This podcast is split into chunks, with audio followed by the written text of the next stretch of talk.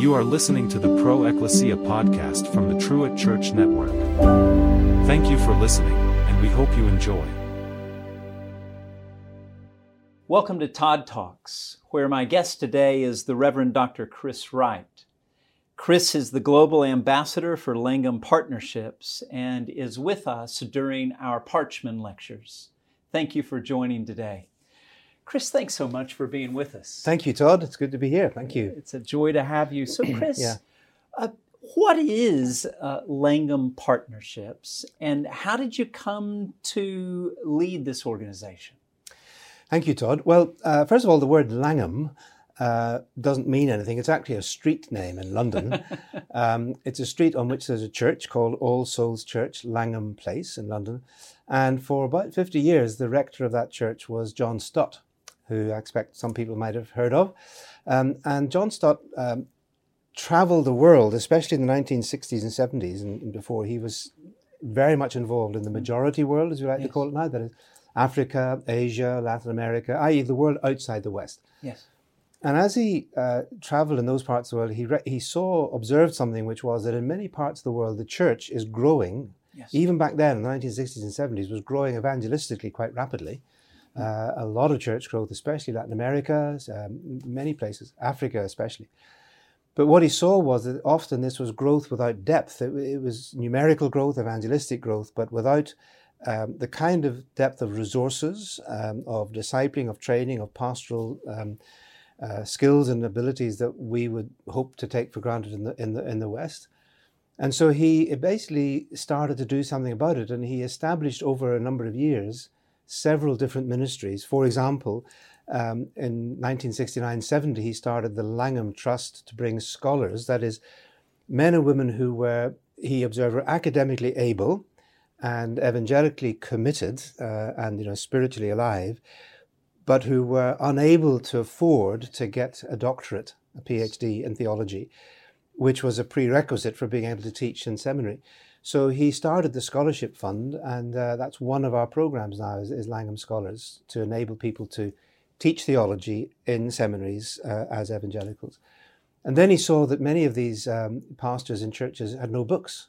They might have a Bible and a hymn book, but nothing really to help them teach the Bible. So he used to say, John Stott used to say, um, pastors can't preach if they don't study, and they can't study if they've got no books. And so he, he established another program. Originally, it was called the Evangelical Literature Trust. Now it's just called Langham Literature, which was initially to get books into the hands of pastors, initially his own books, um, and then uh, other Western books.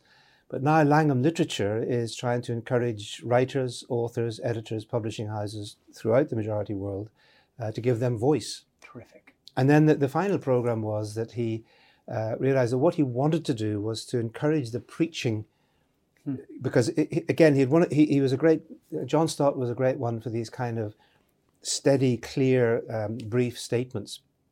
And he would say, uh, the Langham logic, that's what he would call it. The Langham logic is that we have three biblical convictions. One, God wants his church to grow up, not just to grow bigger, but to grow up to maturity.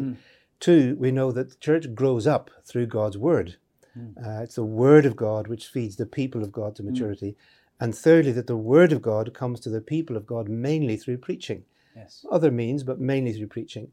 And so he said the logical question to ask is what can we do to raise the standards of biblical preaching? Yes. And so the third program was Langham Preaching, which is seeking to encourage movements to help people to know how to handle the Bible and how to take it simply and preach it in a way which is clear, which is faithful to the text, and which is relevant to people. So those are the three programs scholars, literature, and preaching, all now bound together within Langham Partnership. And so, how did you come to be uh, the, glo- the global ambassador? Yes, yes, that's right. That's that's the name they've given me now. Global ambassador. It's kind of a bit grand. I don't know. it could have been galactic ambassador or something, couldn't it? You know.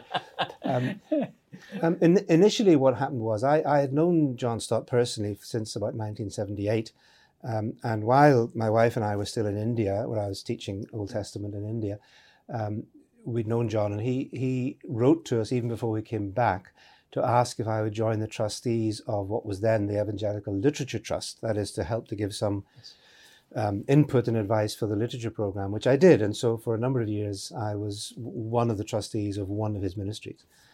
And then around about the year 2000, I think it was, um, I'd been the principal at All Nations Christian College, which is a, a missionary training college in the UK. Um, John Stott had come a few times.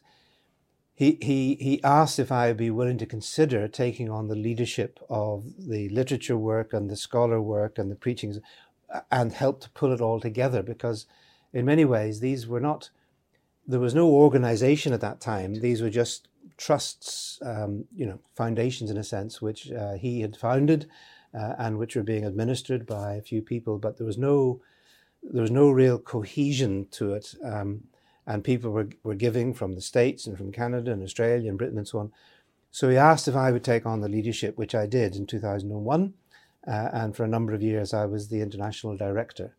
Um, and so we then actually created uh, an organization which you can now actually find on the website. Um, just Langham, if you just take L A N G H A N, langham.org, O-R-G, um, and you will find what, what it is and does. So basically, he, John Stott invited me to take on the leadership in 2001. I did that for nearly 20 years. Uh, and then last year, um, they appointed a, a, new international director, uh, a very good brother called Tayo Arikawe, who's from mm. Nigeria, mm. Uh, with quite a wide experience yes. of Christian ministry and uh, uh lives in London, uh, so with a wife and a son. So Tayo is now the international director, but they didn't want to kick me out. um, so I'm still part of the sort of leadership team of yes. the organization with that sort of, I don't know, guardian of the vision or something yes. like that. And so they gave me the name of global ambassador. So I still get to speak and to write and to do this kind of thing. Yes. Um, and to sort of advocate on behalf of the organization globally. But you don't have to engage in all the press of the day in and the day out. That's right. I don't have to run the organization yes. anymore. Yes. I mean, e- each of those three programs, just so there's no misunderstanding, the three programs work together. Yes. Uh, they, there's a, a, global budget. It, it's all kind of very integrated and coordinated. But each of those programs, the scholar, literature, and preaching, they have their own program director, yes. um, uh, who then also has a, a, staff team, and they are scattered throughout the world. I mean, the head of the Langham Scholar Program, for example, is Dr. Riyad Kassis, who lives in Lebanon, himself yes. a Langham Scholar, and he has pastoral care coordinators in Africa and Asia, Latin America.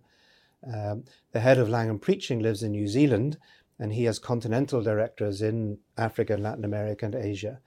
Um, and literature, well, that's run from the UK, from Carlisle, uh, but there are commissioning editors in Asia and Africa and Latin America. So, as an organization, it's very dispersed, very, yes. which is part of the problem, is how to hold it all together. Yes. Um, but it's very much not the kind of organization which says, well, here we are in the center and mm. we will do this and that and everything else all over the world. Yes it's rather very much a global fellowship and family and network of people who are committed to the same vision um, and objectives of John Stott. So it's not only global in reach, it's global in its composition. Very much so, yeah. In yeah. its structure, it's very international.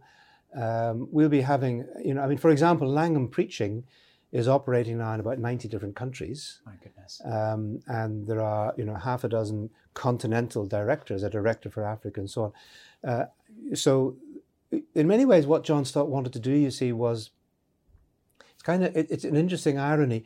I think he established Langham because he felt, well, out there there is the global church, which is growing and where there's life and there's vigor, yes. but often a great deal of lack of resources, in many cases of poverty and persecution. Yes.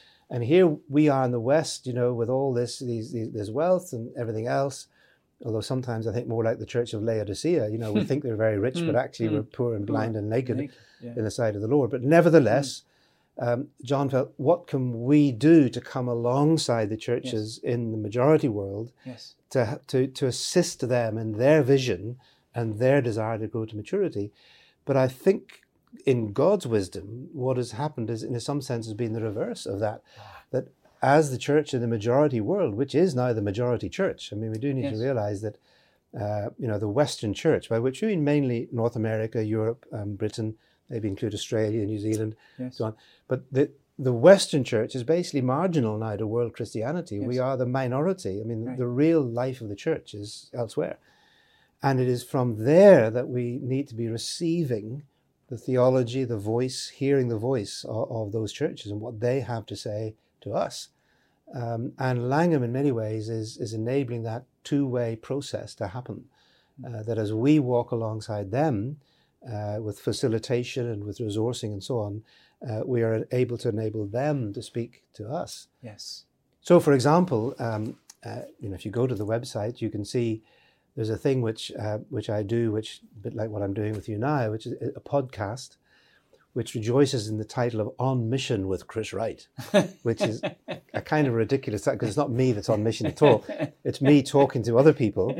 Um, Your marketing people thought it was good. Though. Well, yeah, they must have done. But, but, but these are church leaders, you know, in Africa, Asia, Middle yeah. East. I, you know, I've spoken with some wonderful men and women mm. who are in significant church leadership, and then hear their story. What are they doing? What are they writing? What's the issues in their country?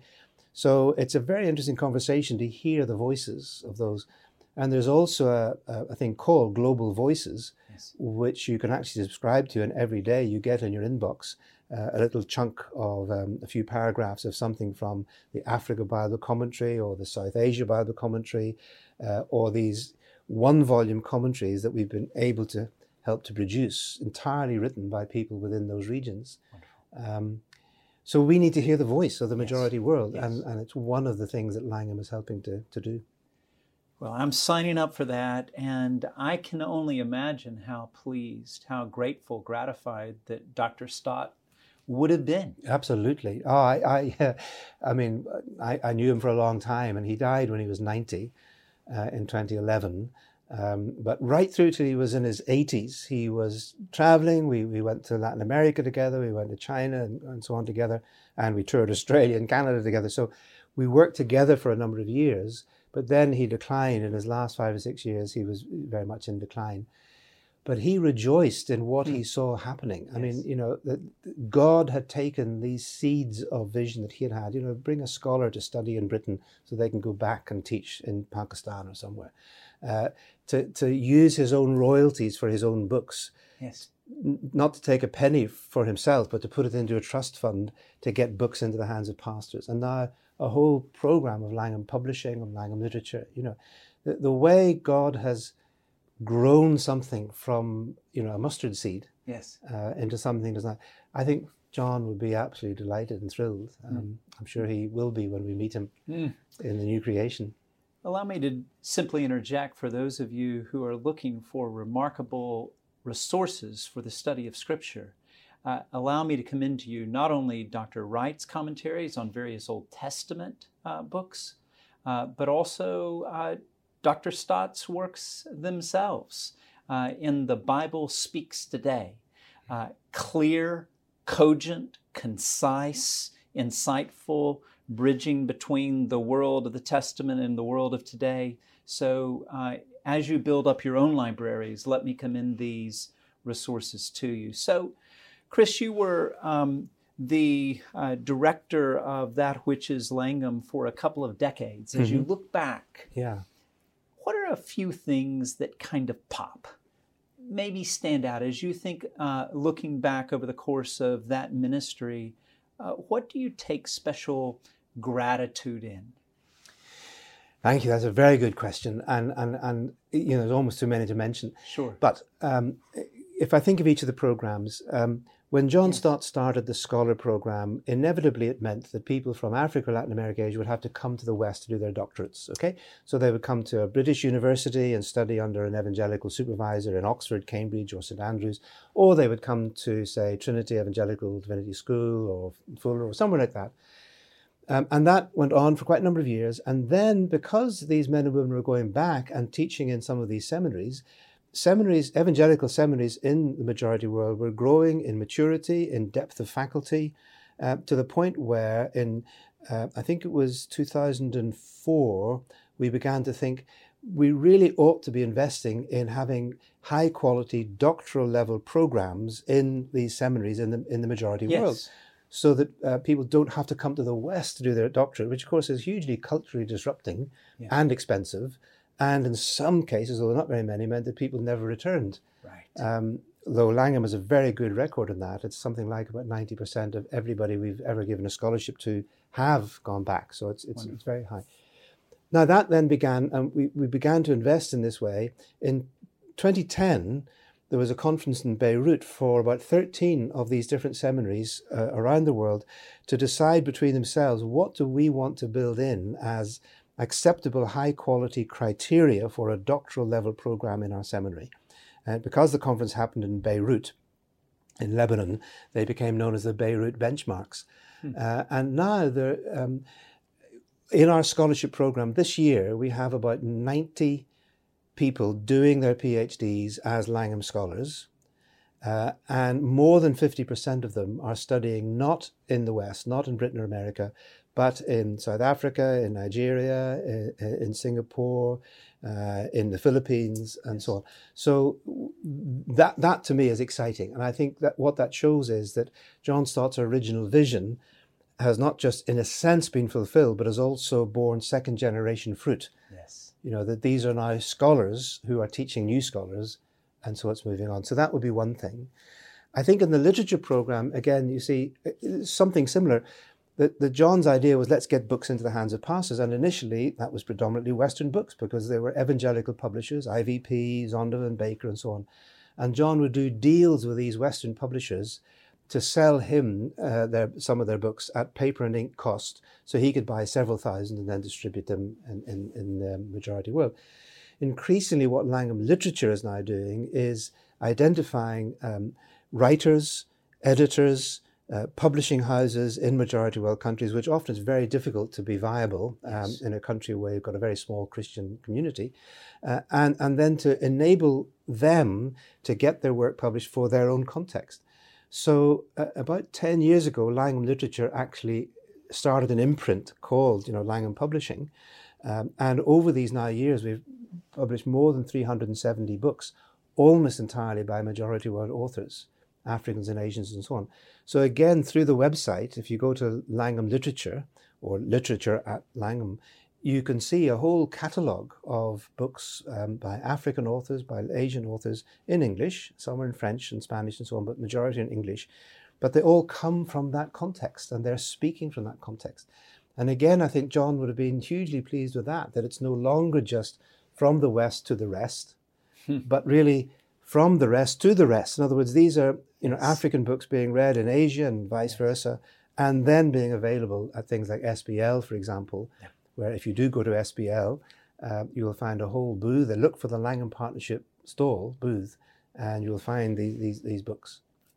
And with Langham Preaching, um, as I say, in 2001, John Stott and I did a, uh, two seminars, one in Peru and one in Argentina, uh, uh, for preaching. And we then sort of looked at each other and said, what do we do now? This isn't going to transform the culture of preaching in any of these countries. There needs to be movement, there needs to be a dynamic, there needs to be continuity. And so, uh, with the help initially of Jonathan Lamb, who became the leader, and now under Paul Windsor, who's the program director, uh, Langham Preaching has a whole process of training people through three years to be Bible preachers, and then training those who will train others, and then developing national facilitators and coordinators so that the program itself becomes self sustaining. And so now there are preaching movements in, in about 90 countries.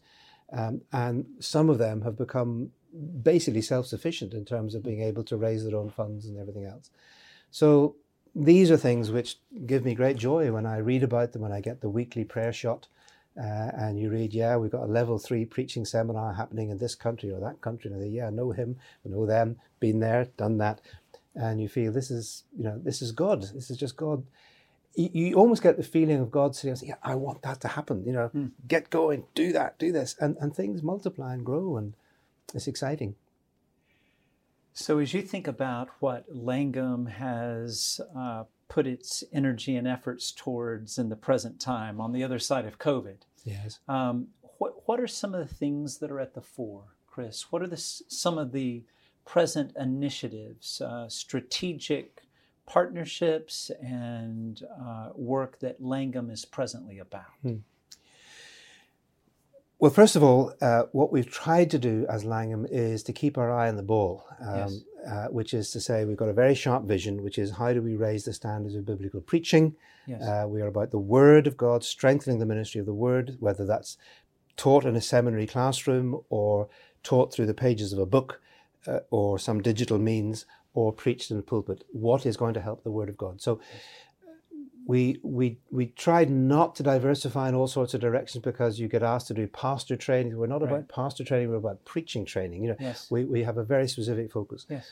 Um, having said that, there are a number of areas where, uh, as a leadership team and international council, because there are at the moment there are six kind of supporting countries which are helping to provide the global budget, and that would be substantially the US, the UK, uh, Canada, Australia, Hong Kong, and New Zealand. But there are now Langhams all over the world in, in the sense of, for example, in Indonesia uh, and, and elsewhere, they have established, registered charities which are doing preaching work or something. So in, in many countries, Langham exists.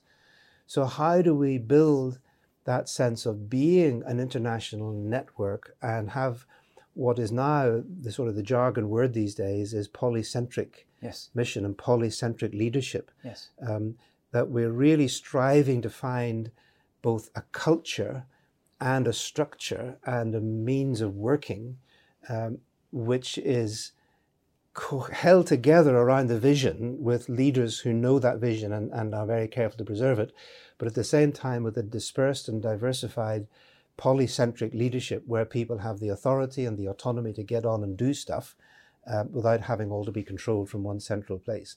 And that's not an easy. That's that's a quite a So it's challenging. dispersed, distributed, but Yeah, it yeah. does make uh, the um, uh, bringing it all together is somewhat challenging. It is exactly, and uh, uh, but I think that's the way. Mm, That's yeah, that's that's the nature of the church, isn't Yeah, it? I mean, it's, just messy. it is. It's messy, but it's it's fun, and it's you know, and it seems to be fruitful. You know, it's it's you scatter. I think the other thing that we're very aware of these days um, is the significance of global migrations Yes. and global diasporas. Yes. Um, there's a, a wonderful book by Vince Bantu Yes. called A Multitude of All Nations. Have you read that? Yes. I love it. I love the opening line. He says, We should not say that Christianity is becoming a global religion. It has always been a global religion. Um, he says, We in the West, we sort of imagine because our history is, well, the gospel came from, you know, Paul, and then it got to Martin Luther, and then it came to us, you know. Um, and so we are the church, and then we took it back to the rest of the world Right. um, which is complete mythology, isn't it? You know, Yes. that in fact, the gospel had reached China before it had Yes. ever, Yes. you know, got here, and and also down into Africa long before it went west and so on. So that reality has always been there. But of course, we know that in, in the, for the last hundred years or more, there have been these major migrations that have happened. Um, some of them for purely economic reasons. So you've got huge Chinese diasporas in many, many countries around the world. You've got the South Asian diaspora. You know, you know, hundreds of Indians, Pakistanis all over the world. You've got massive Hispanic diaspora Yes. coming from Latin America to North America and to Europe now, of course, also to Spain and Portugal. And then, of course, you've got those migrations happening because of violence and war and suffering, Uh, with Syrian refugees, with everything that's happening in the Middle East, um, and so on. So, as Langham, we are also having to ask the question, you know, we can't anymore think of the world in purely geographical terms. You know, Right. there's this block Yes. and there's that block, and Yes. we're the West and they're the majority world.